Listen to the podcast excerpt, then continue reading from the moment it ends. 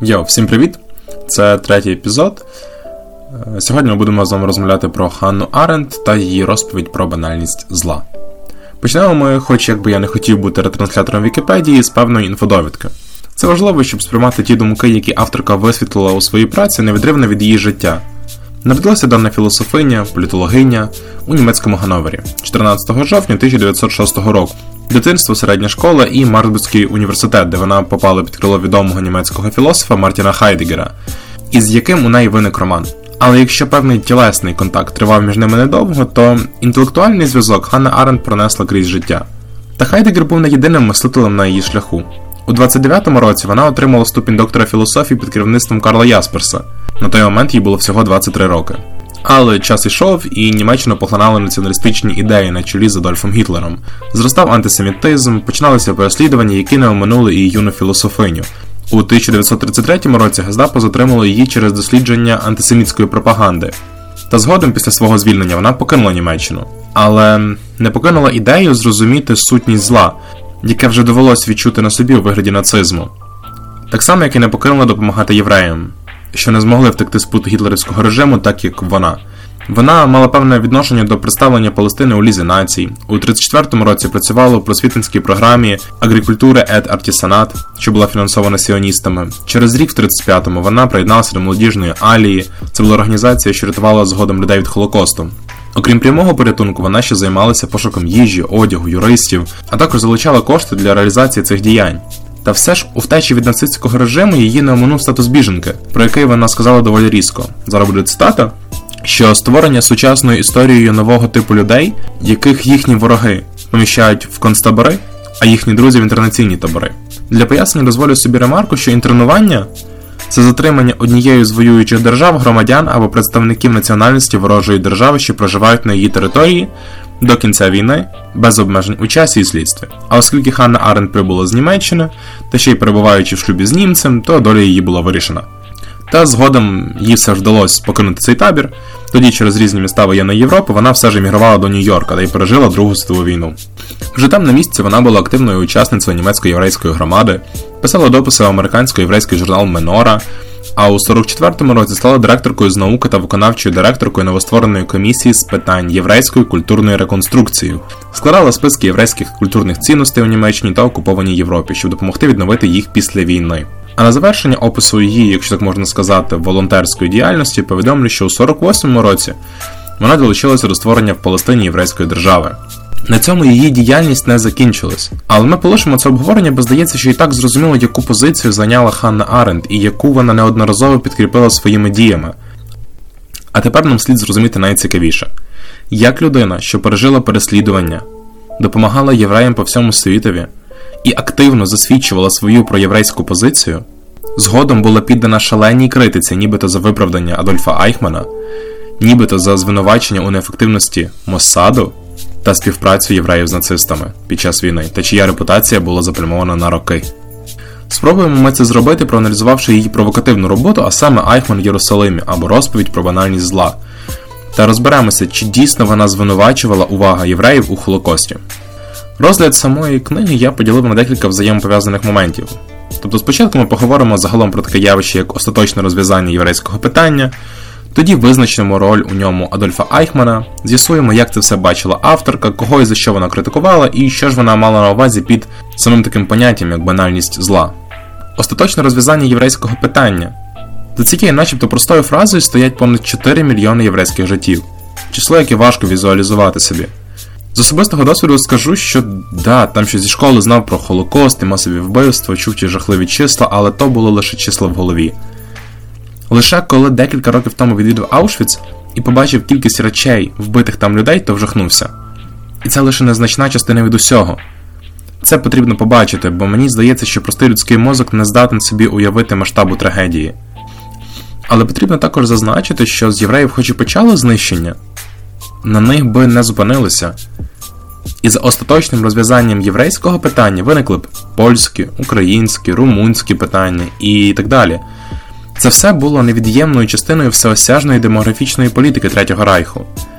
І згідно неї, якби німці виграли війну, першими б, хто зазнав долі єврейського народу, були поляки. Ще в часи гоніння євреїв поляків вже змушували носити ідентифікаційний знак, літеру «П», що замінило для них єврейську зірку. Що, як ми знаємо, було першим кроком поліції, з якого розпочиналося знищення.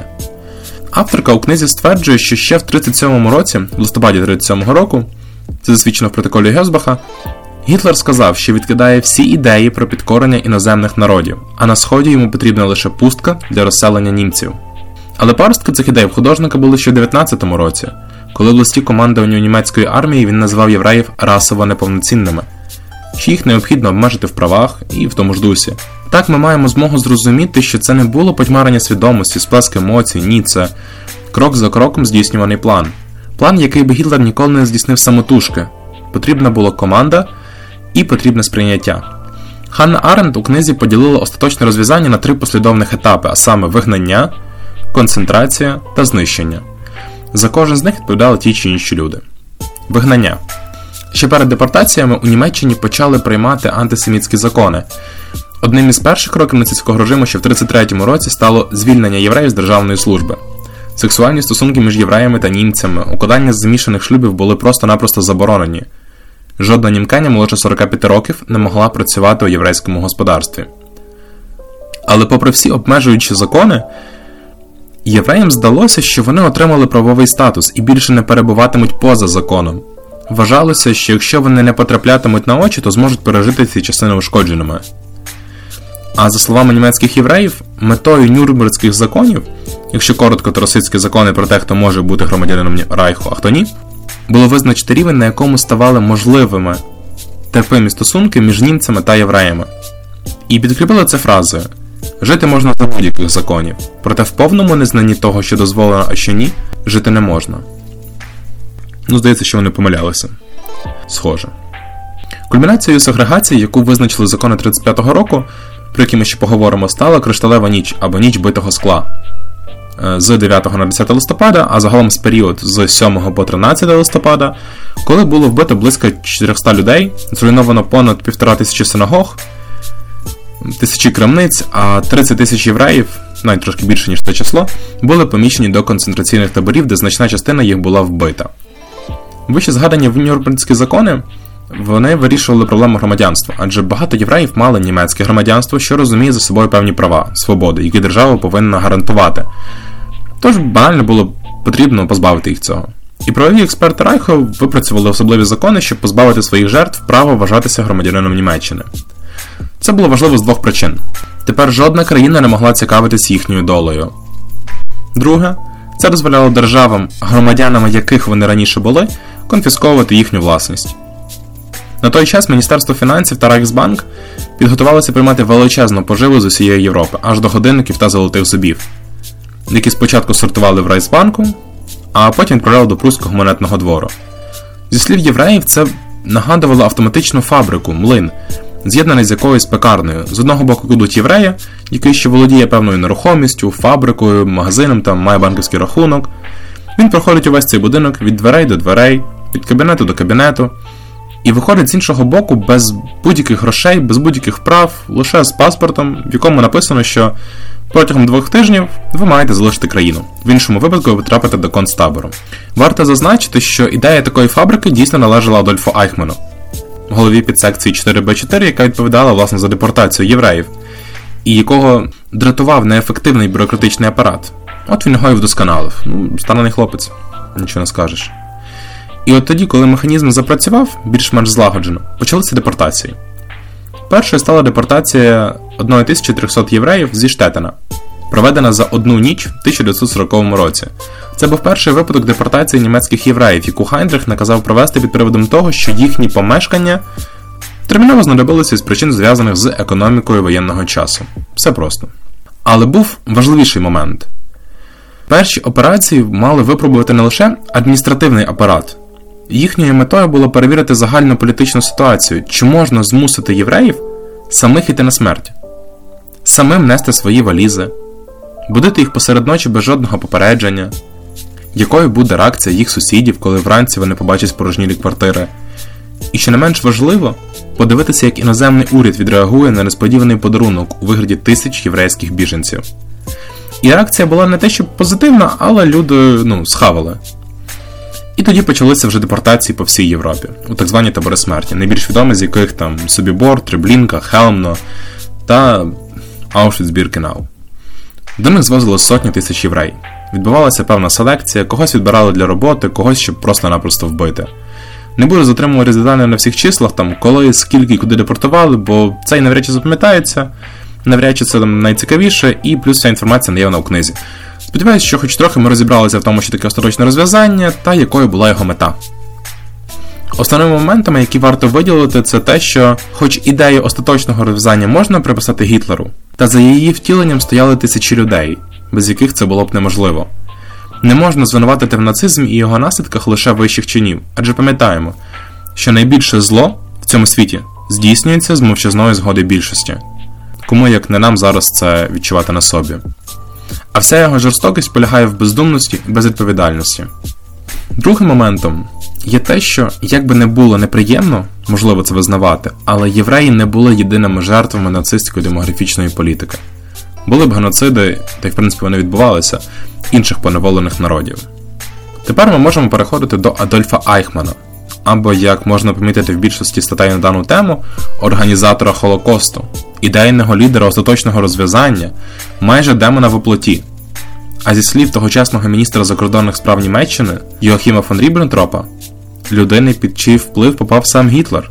Відносно останньої тези, то вище ми вже побачили, що це не так. Але звучить насправді страшно. Підходить як на найбільшого злочинця всіх часів. Але чи дійсно це так? Це насправді дуже хороше питання, без якого переходити до поняття банальності зла, огляду критики Ханни Арендт буде небезпечно. Адже саме з цим я дуже часто стикався, коли читав статті.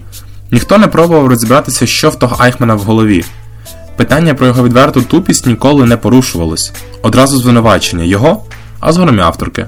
Спершу наведу декілька моментів думок сторонніх чи не дуже людей про нашого героя. Його адвокат, доктор Серватіус, ще до суду проголосив, що розумово його клієнт нагадував звичайного листоношу, а його помічник назвав Айхмана дрібною рибкою. Ви скажете там, ну окей, німецький адвокат з солідарності захищав німецького злочинця і робив з нього невинного дурника. Приймається, але ми ще до цього повернемось. А саме, чи варто було робити з нього дурника, чи він дійсно ним був? Сама Арендт у листах до філософа Карла Ясперса називала підсудного німецьким словом «unheimlich», яке можна перекласти як «моторошний». Він одразу здався авторці таким спіритичним приводом, беземоційним, примітивним, безликим, посереднім, і власне це й створювало ефект моторошності. Додатково до цього у книзі цілий розділ приділений біографії Айхмана, де досліджено його шкільні роки, подальше навчання, кар'єру, і це слугує лише підтвердженням слів Арендт про те, що Айхман був доволі інтелектуально обмеженим. Тепер підійдемо до огляду цього демона з його власних слів. Одного разу, коли він був у Мінську, то став свідком сцени, як декілька снайперів цілили в голови трупів в Рівчаку. Там же він побачив жінку з заламаними назад руками, і цього вже було досить, щоб коліна почали підкошуватись, і він втратив свідомість. Також він казав, що хотів бути лікарем, але не зміг би освоїти цю професію, адже не переносить крові на вигляд. Щось слабовате, як для уособлення абсолютної жорстокості. Цікавим є факт того, що підсудний ніколи не відмовлявся від пред'явлених йому обвинувачень. Лише з моментом того, що стверджував, у розумінні акту звинувачення невинний. Він сприймав це все згідно німецького законодавства, відповідно до якого він дійсно не вчинив нічого протиправного. У себе в голові він продовжував жити в тій самій нацистській Німеччині. Він не міг вийти з-за меж ідеології, партії, не міг відчути себе просто людиною з власними судженнями. Тепер ми розглянемо його злочини. Ті, які він дійсно вчинив, ті, які хотів собі приписати, ті, які йому приписали в Ізраїлі. Хоч авторкою критикують, мовляв, вона захищала Айхмана, що й безглуздою брехнею, вона не мовчала про скоєні цим злочинцем діяння. Вона не мовчала про чотири тисячі дітей, розлучених з батьками, які вже прямували в Аушвіц. Це дітей не залишили на французькому пункті збору в концтаборі в Дранці, і десятого липня представник Айхмана у Франції Теодор Данекер зателефонував йому і спитав, що з ними робити. На роздуму знадобилося десять днів, після чого він доповів Данекерові, що як тільки буде, знову буде змога відправити потяги в генерал-губернаторство, туди можна буде відправити і дітей. Не мовчало й про те, що коли в сорок четвертому році Гіммлер наказав зупинити вбивство євреїв, то Айхман особисто порушив ці накази. І накази Міклоша Горті, зі слів Айхмана старого дурня, або якщо офіційно, то тогочасного умовно президента Угорщини, і депортував ще півтори тисячі євреїв з концтабору поблизу Будапешту.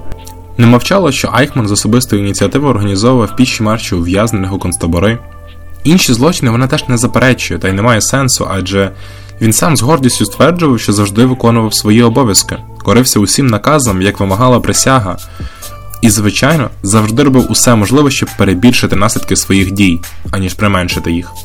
Також авторка наводить приклад такого старання, коли у квітні сорок п'ятого року, коли практично всі стали досить поміркованими нацистами, Айхман скористався з візиту в Терезінштадт пана Поля Дюнана зі Швейцарського Червоного Хреста, щоб внести до протоколу, що особисто він не схвалював нової лінії Гіммлера щодо євреїв. Наш герой завжди намагався зробити остаточне розв'язання справді остаточним. Я б не, перест... не став би перераховувати цього всього, якби не натикався у дев'яносто відсотків випадків на те, що Арендт нібито його захищала. Тепер розглянемо ті злочини, які німець, якби це не було дивно знову ж таки, сам хотів собі приписати. І це слугуватиме нам підтвердженням слів його адвокат про те, що він був лише дрібною рибкою, але з додаванням комплексу манії, величі та визнання. Згідно його слів, він був творцем ідеї гетто для євреїв та депортації на Мадагаскар. Та це просте вихваляння. Гетто в Терезінштадті, батьком якого Айхман проголошував себе, було створено кількома роками після того, як система гетто була запроваджена на східних окупованих територіях, а створення спеціального гетто для окремих привілейованих категорій євреїв було, як і вся система гетто, зрештою, ідеєю Гайндриха. Друге – це план переселення на Мадагаскар. Якщо не брати до уваги, що тут взагалі немає чим пишатися, адже це завідомо провальна ідея, бо якщо до вже наявного там населення і кількості їжі на душу цього населення додати ще декілька мільйонів євреїв, то почнеться просто масовий голод. Так от, цей план народився і зрештою помер в надрах німецького міністерства закордонних справ. Айхман не мав до нього жодного відношення. Тепер залишилися ще ті злочини, які йому приписали в Ізраїлі. Зроблено це з метою того, що судили не лише Айхмана, а судили Німеччину, нацизм загалом. Це, ну всі знають, що це був просто суд над історією. Тому, коли йому у величезному акті звинувачення приписали ще й те, що він ніс відповідальність за злочини, події в таборах смерті, мав там велику владу, то це не зовсім відповідало дійсності. І авторка про це пише і пояснює. Пояснює, що там було дві категорії євреїв. Перша називалася «Транспорт Юден».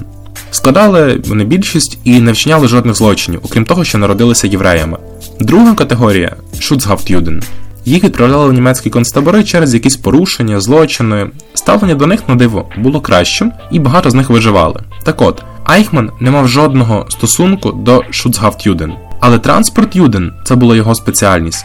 І вони були за своїм визначенням засуджені на смерть, за винятком певної частини, яку могли, могли відібрати до роботи. Айхман, звісно, знав, куди вони їдуть, і що швидше за все на них чекає. Але правда полягала в тому, що він не міг визначити, хто помре, а хто виживе. Таких моментів ще декілька, які зі свідками з різних концтаборів, де Айхман ніколи навіть не був особисто. І вони просто колись про нього чули, але ніколи не бачили. Ще можна сказати декілька слів про образ, який склався у авторки під час судових засідань. Вона наголошувала на його моральній та інтелектуальній обмеженості, на його внутрішній порожнечі. Ну а що ще може прийти в голову, коли бездумний бюрократ смерті, який сприяв, як міг, знищенню мільйонів людей, продовжував стверджувати: «Я жодним чином не причетний до вбивства євреїв». Оцим всім, оцим текстом, там, категоріями різних злочинів, описами Айхмана, я спробував вам показати, що його роль в остаточному розв'язанні як ідейного лідера чи генератора наказів була неймовірно перебільшена. Частково через його власні вихваляння, а частково тому, що в Нюрнберзі та інших повоєнних судах звинувачені намагалися реабілітувати себе за його рахунок, як у випадку з Ріббентропом. От. Але раз така тема несеться, то не можу не згадати відносно недавній фільм від Нетфліксу «Операція Фінал», який, власне, розповідає про операцію викрадення Айхмана з Аргентини в Ізраїль. І все б нічого, показує та й показує, але дуже часто доводиться спостерігати за невідповідностями не те, що з книгою, у нас про Айхманівської написано самопрониженою єврейкою, Бог з нею, там невідповідності з твердженнями самих агентів, що викрадали Айхмана. Вони не те, щоб дуже суттєві, якщо не брати до уваги те, що Айхман не особливо переховувався в Аргентині і знав, що за ним стежить, і я розумію, що це кіно, треба екшону, драми. Але метою цих невідповідностей є ніщо інше, як демонізація Айхмана. Показати його нацистам всіх нацистів, але аж ніяк не дослідження тої проблематики, за яку взялася Арендт. Загалом така посередня жвачка, але глянути можна, цікавою. Там ще давно вийшла книжка про Мосад. Тобто, якщо просто перебити там годинку-дві, то можна дивитися. Якщо сприймати це як джерело інформації і спробу дослідити щось, то пустота. Тепер, коли в нас вроді вже є визначений образ головного фігуранта справи, коли ми поговорили, що таке остаточне розв'язання, ми можемо спробувати розібратися в тому, чому авторку звинувачували в захисті Айхмана, відверненні від євреїв та реабілітації нацизму. Вибір тут доволі порядний, тому давайте почнемо з Айхмана. Левова частка інформації, яку ви могли почути раніше, взята з книги. Арендт намагалася писати об'єктивно і не применшувала величезної провини Адольфа Айхмана, за яку він більше, ніж заслуговував померти. Але на її думку, якщо сказати собі, хто я такий, щоб судити, людина вже буде втрачена. Тож цілком нормально, що вона хотіла бути присутня на процесі як соціальний критик, як переміщена особа, як свідок, як людина, що вижила. Але свій вердикт винести максимально чесно по відношенню до реальності. Її метою було зрозуміти водночас і думки самого німця, і дослідити ту моральну катастрофу, до якої нацисти призвели поважне європейське суспільство, на прикладі однієї конкретної людини, а саме Адольфа Айхмана. Тож зараз ми поговоримо про суд у Єрусалимі. Адже всі визнавали, що це не суд над однією окремою людиною, це суд над історією, над режимом, це просто показовий процес, щоб надати нарешті можливість євреям звести рахунки зі своїми переслідувачами, зародити почуття національної єдності між масами деморалізованих нових мігрантів. Так, там був Нюрнберзький процес, який всім відомий, і який дійсно засудив головних злочинців на смерть, але не можна сказати, що європейські суди були об'єктивними та дійсно відстоювали права єврейського народу. Наприклад, Еммануель Шефер. Це був протеже Гайнриха, який відповідальний за знищення жінок та дітей у газових фургонах. Після війни, у тисяча дев'ятсот п'ятдесят першому році, він засуджений на шість років і шість місяців за сприяння у вбивстві шість тисяч двісті вісімдесят людей. Це менше, ніж півдня за кожну смерть, за чиєсь життя. Важко назвати це справедливістю. І, на жаль, це не поодинокий випадок. Це дає нам зрозуміти, чому для Ізраїлю важливо було провести свій суд. І для Арендт навіть не було проблемою участь в ньому європейських суддів. Не була проти суду на єврейській землі, адже це не є завадою для правосуддя. Але її обурювало те, як подавали цей процес, адже в Єрусалимі стверджували, що суд буде справедливим, тому що вони не ділять людей за етнічністю. У Ізраїлі. Я не знаю, як зараз, але раніше закони рабинату визначали особливий статус єврейських громадян. І вони забороняли євреям брати шлюб з неєвреями. І хоча шлюби, які були укладені за кордоном, визнаються, але діти з цих шлюбів вважаються позашлюбними. Не зовсім відповідає толерантності та об'єктивності і неділінню людей за етнічністю. Неділінню. Ну, перепрошую. Але повернемося до теми. Так, критикуючи позицію, яку обрав Ізраїль для суду, Арендт викликала першу хвилю критики на себе. Тепер ми поговоримо про другу, а саме поганих євреїв. Ніхто не ставитиме під сумнів, що нацисти знищили мільйони євреїв, а жертвами війни стали десятки мільйонів людей інших національностей. Це факт. Але євреї обрали для себе роль найбільших жертв. Можливо, це так, я не буду доводити протилежне чи сперечатися, бо танцювати на кістках якось виглядає тупо. Можливо, цим і буду займатися, зараз не знаю, але ну, це дійсно виглядає тупо, не менш з тим. Їхня роль розуміє під собою, що вони ніяк не могли вплинути на хід подій, що вони не винні. І саме з цим не погоджувалась Ханна Арендт. Вона просто ставить запитання. Якби єврейські ради не були настільки по-німецьки дисципліновані, якби вони не складали детальних списків потенційних депортантів, якби не надали нацистам ці списки та утрималися від збирання ключів і ретельної інвентаризації звільнених для нацистів помешкань, щоб передати їх арійцям, якби вони не закликали депортованих з'явитися у певний день і певну годину на певній залізничній станції з їжею для трьох чи чотирьохденної подорожі, чи загинуло б менше людей?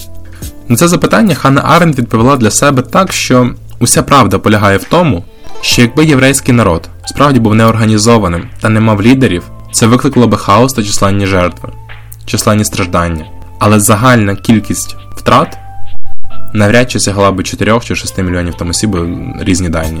І, на жаль, схоже, що це дійсно правда, адже я зараз наведу декілька моментів, які лише підтвердять її слова.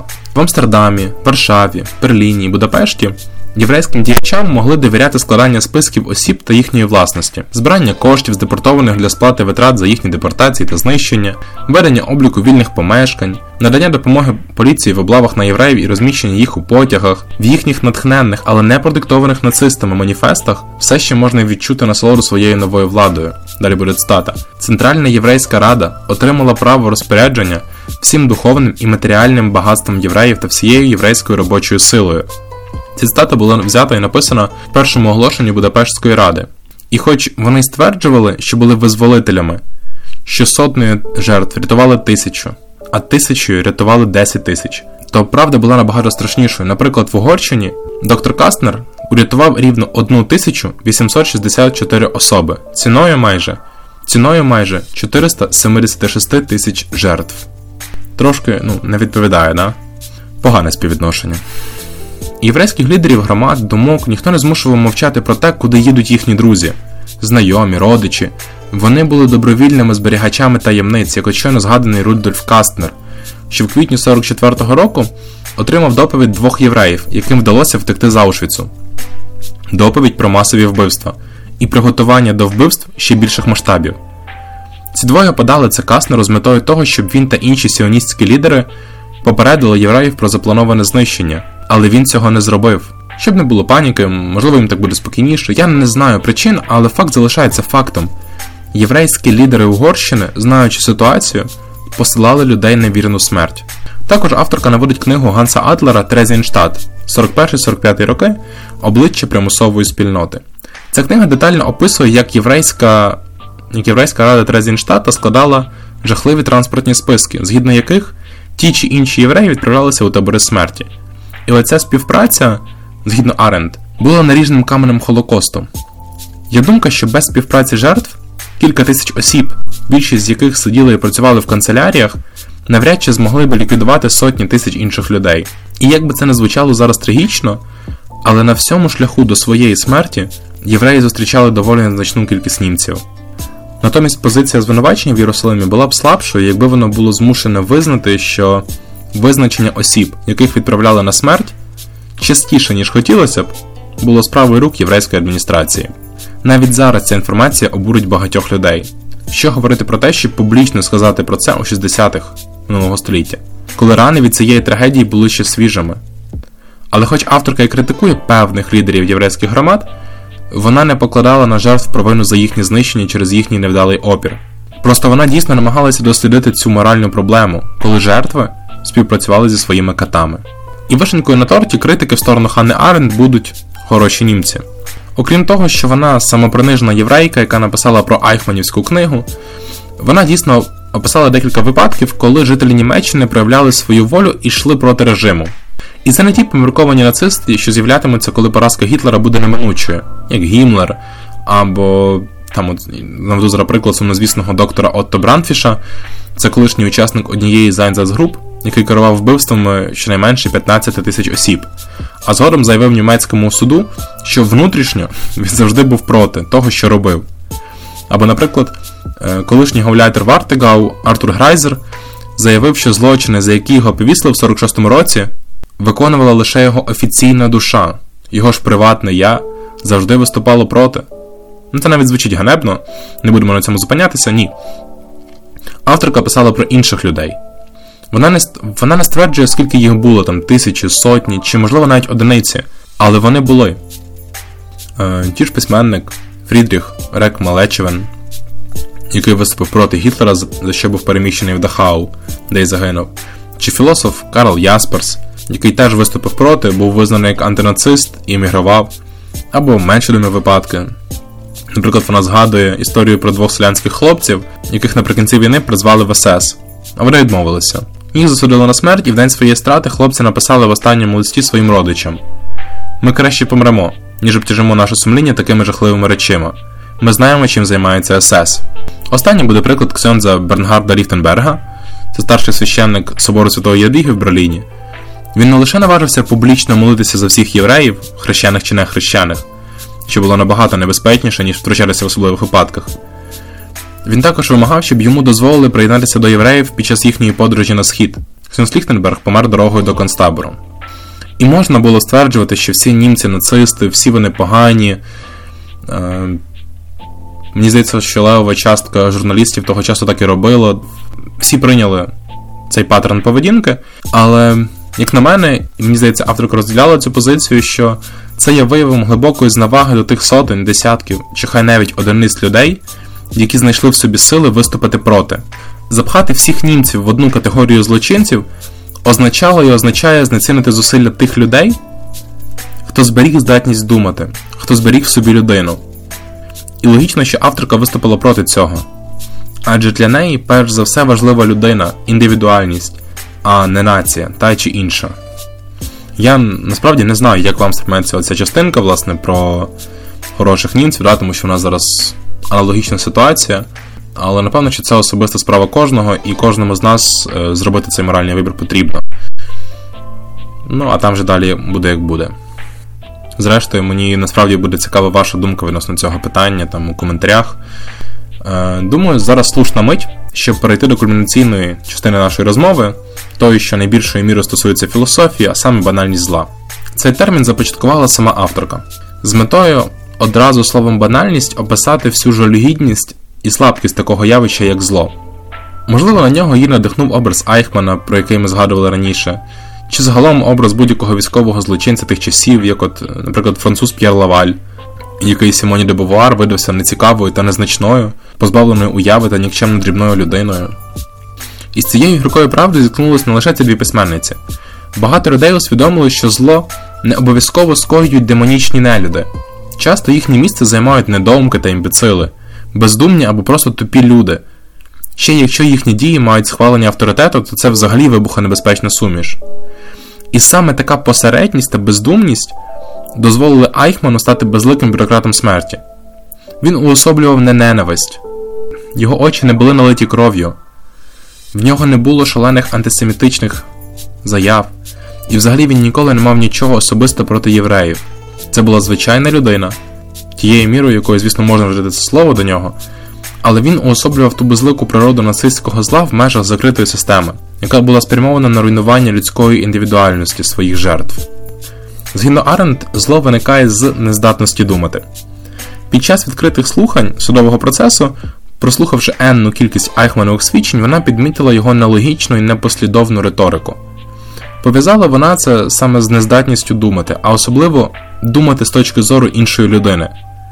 Зло в своїй сутності заперечує цей процес мислення. Адже тільки на думка намагається взятися за зло і дослідити передумови, принципи, з яких воно походить, то вона розчаровується, тому що злу вони не потрібні. У цьому і є його банальність, воно ірраціональне. Воно як патологія, як ракова клітина. Вона паразитує в організмі, але зрештою гине й сама. Зло може бути лише надмірним. Воно не володіє ані глибиною, ані будь-яким демонічним виміром. В цьому полягає його жах насправді. Воно може лише ширитись поверхнею землі, зруйнувати все на своєму шляху. Просто так, без мети. Напевно, найвагомішим важелем, що спричинив таку моральну катастрофу, стала пропаганда. Коли з усіх можливих засобів поширення інформації на тебе сиплюються тони новин, інтерв'ю, газетних заміток, що просто вимивають все в голові, ну, ти не можеш довгий, довгий час цьому противитись. Мені здається, що апогей цього ми зараз бачимо на території Росії. Пропаганда стала тою стіною, що закривала своїх жертв від слів та присутності інших, і як наслідок – від реальності. Вона давала людям вже готову позицію, твердження, гасло. Думати не потрібно. Як, наприклад, можна навести ось таку ситуацію. Для усіх нормальних людей завдання лікаря – це лікувати, продовжувати життя. Головна заповідь лікаря – не нашкодь.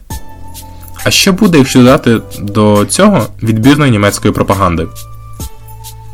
Відповість нам на це не оберштурмфюрер ес ес Айхман, а його адвокат, доктор Серватіус, спеціаліст з міста Кельн, який ніколи не був членом нацистської партії.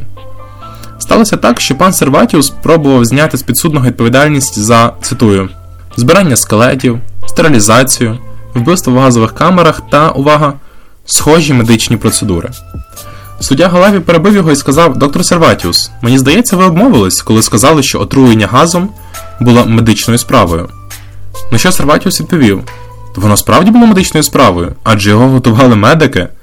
Воно стосувалося вбивства, яке теж є медичною справою.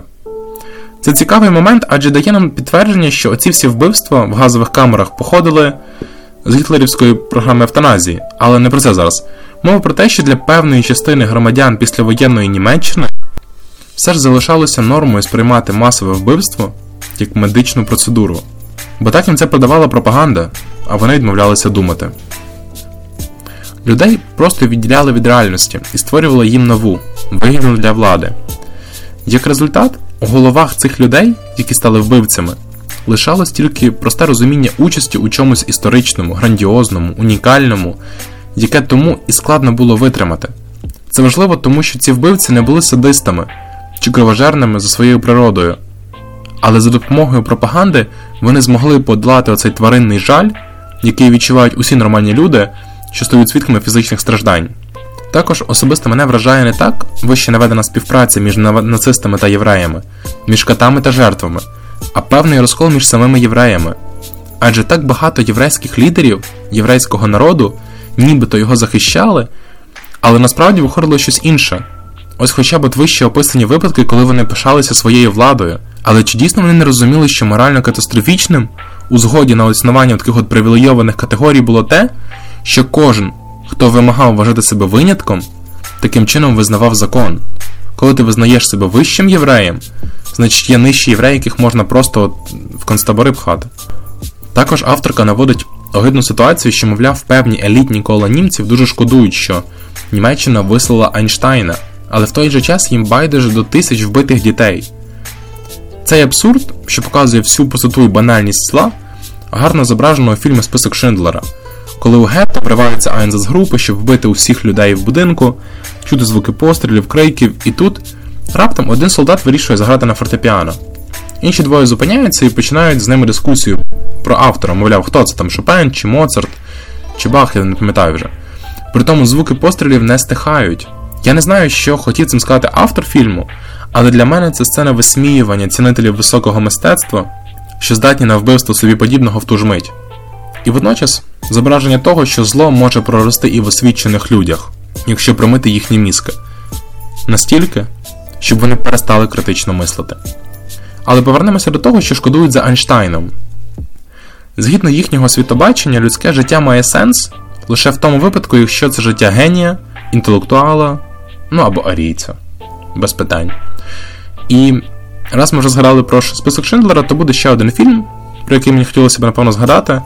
Це «Доктор Стренджелов», або «Як я полюбив ядерну бомбу і перестав хвилюватися». Там є хороша сцена в кінці фільму, коли з'являється, власне, сам доктор Стренджелов. Що ви собі могли уявити, це такий типовий нацист, якого США прийняли в післявоєнні роки з певною метою. Він серед інвалідному візку і постійно хоче показати оцей жест від серця до сонця. Всі ми його знаємо. І от коли настає мить, де потрібно вирішити, хто має пережити ядерну війну в бункері, він пропонує обрати їх по показнику ай к'ю. Можливо, я бачив те, що хотів бачити.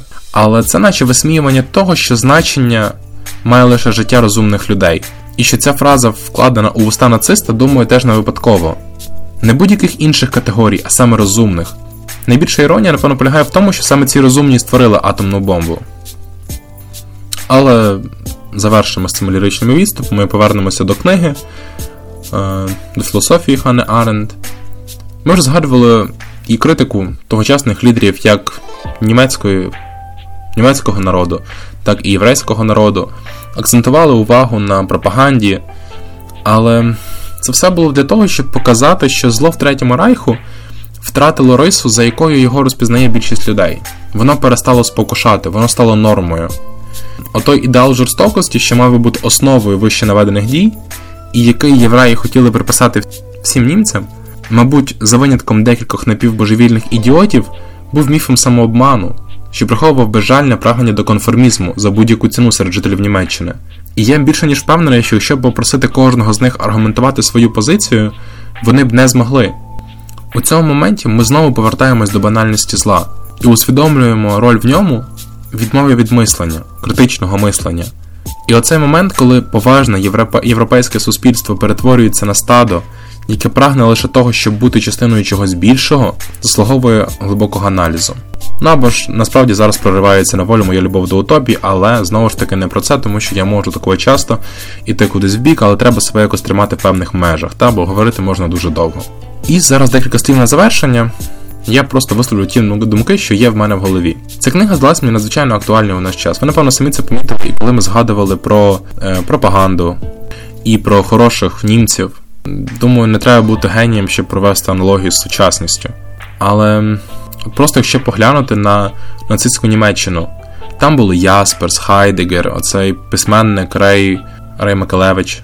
Тобто була хоч якась певна, можливо не політична, але інтелектуальна опозиція, інтелектуальна еліта. Взяти так нами нелюбимий всіма і мною особисто Радянський Союз, сталінські репресії. Але все ж були такі, як ось Йосип Мандельштам, єврей за національністю, якому не забракло сміливості зберегти за собою авторство до вірша, е, перепрошую за недержавну, «Ми живемо під собою, не чує страни», де він критикує Сталіна більше, ніж відверто. І хоч він знав, що буде відправлений в трудовий табір. Тому що інакше не міг. Ось це справжнє мистецтво. Тобто навіть тоді існувала певна така інтелектуальна опозиція і еліта, да, вже раніше згадана. Але подивитися зараз на сучасну Московію. Де її інтелектуальна опозиція? Її просто не існує. Вона систематично виполювалась і зараз переживає свій крах. І мені особисто, наприклад, цікаво спостерігати і дослідити це як соціальне явище. Ось такий ліричний відступ був. Сподіваюсь, певною мірою я зміг для вас розкрити проблеми банальності зла. Та пролив світла на ситуацію довкола Ханни Арендт, і нібито її зради єврейського народу та підтримки нацизму.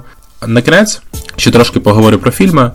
Загалом, при підготовці до цього епізоду глянув реально дуже багато, і як такі новинки, як вже вище згаданий «Операція Фінал», і класика як «Список Шиндлера», і навіть дев'ятигодинний документальний шоу, що за реальне завдання не з легких, але реально класний, такий чиловий, наскільки можна вжити це слово до такого роду фільму. Ось, були ще інші, типу як от «Тріумф духу», там «Доктор Стренджелов», або «Як я полюбив ядерну бомбу і перестав хвилюватися», про останні згадувалось вище. Усі вони варті вашої уваги, бо розповідають різні історії під час Другої світової війни, вигадані реальні, сатиричні, трагічні, і тою чи іншою мірою вони зачіпають питання пропаганди і оцього, оцієї деф... моральної деформації європейського суспільства. Але про один згадаю окремо. У дві тисячі дванадцятому році був знятий фільм про судовий процес над Айхманом з простою назвою «Ханна Арендт». І, як нам вже говорить назва, в ній головним героєм буде не Айхман насправді, да, а сама авторка. І фільм зображає передісторію, певну частину судового процесу, розмови з друзями, близькими, але великою мірою робить акцент саме на авторці та її роздумах. Цей фільм – це не спосіб нагадати екшон як «Операція Фінал». Це спроба пояснити психологію, мотивацію, світобачення філософині. Адже чи читаючи статті відносно судового процесу, чи якісь згадки про авторку, чи навіть просто при перегляді фільму в її сторону сиплються такі епітети як «цинічна», «беземоційна», «холодна» і в тому дусі. Кінострічка втратить багато часу, щоб показати, що це далеко не так. А люди просто бачать те, що хочуть бачити. І те, що вона виступає як опозиція офіційному Ізраїлю, це не тому, що їй байдуже на проблему, над якою вона працює. Показано, що їй це болить, просто все ж об'єктивність, реальність, вона ставить перш за все. Не дозволяє собі потонути в тому океані емоцій, що розлився довкола неї. У її вуста чітко вкладена фраза, що вона ніколи не любила націй. І єврейська не є виключенням. Для неї цінністю є окрема людина. Тому що окрема людина є складовою суспільства і джерелом ідей, думок, дій. А оці прив'язки до певної групи людей їй не цікаві були. Відповідно до цього, вона не зраджувала єврейський народ, якби багатьом не хотілося на цьому наголошувати. Та й на початку епізоду, мені здається, було наведено більш ніж достатньо прикладів її практичної діяльності на користь євреїв. Наче договорив, наче сказав все, що хотів. Е, я щиро сподіваюся, що вам це було цікаво слухати. Мені це було насправді дуже цікаво робити, писати, читати, досліджувати. Сподіваюся від вас на якийсь фідбек там у вигляді банальної якоїсь там реакції, коментаря. Це дуже насправді приємно. Я ніколи не думав, що таке дійсно є, але це приємно, коли на якусь твою типу працю якось реагують, чи добре, чи погано, все ж таки це викликає якийсь резонанс. А я тим часом сіратиму за наступний епізод. Він буде теж історичним, напевно, ще більш історичним, ніж цей. Він буде менш філософським, але мені здається, що надзвичайно актуальним для нас у нашому сьогоденні.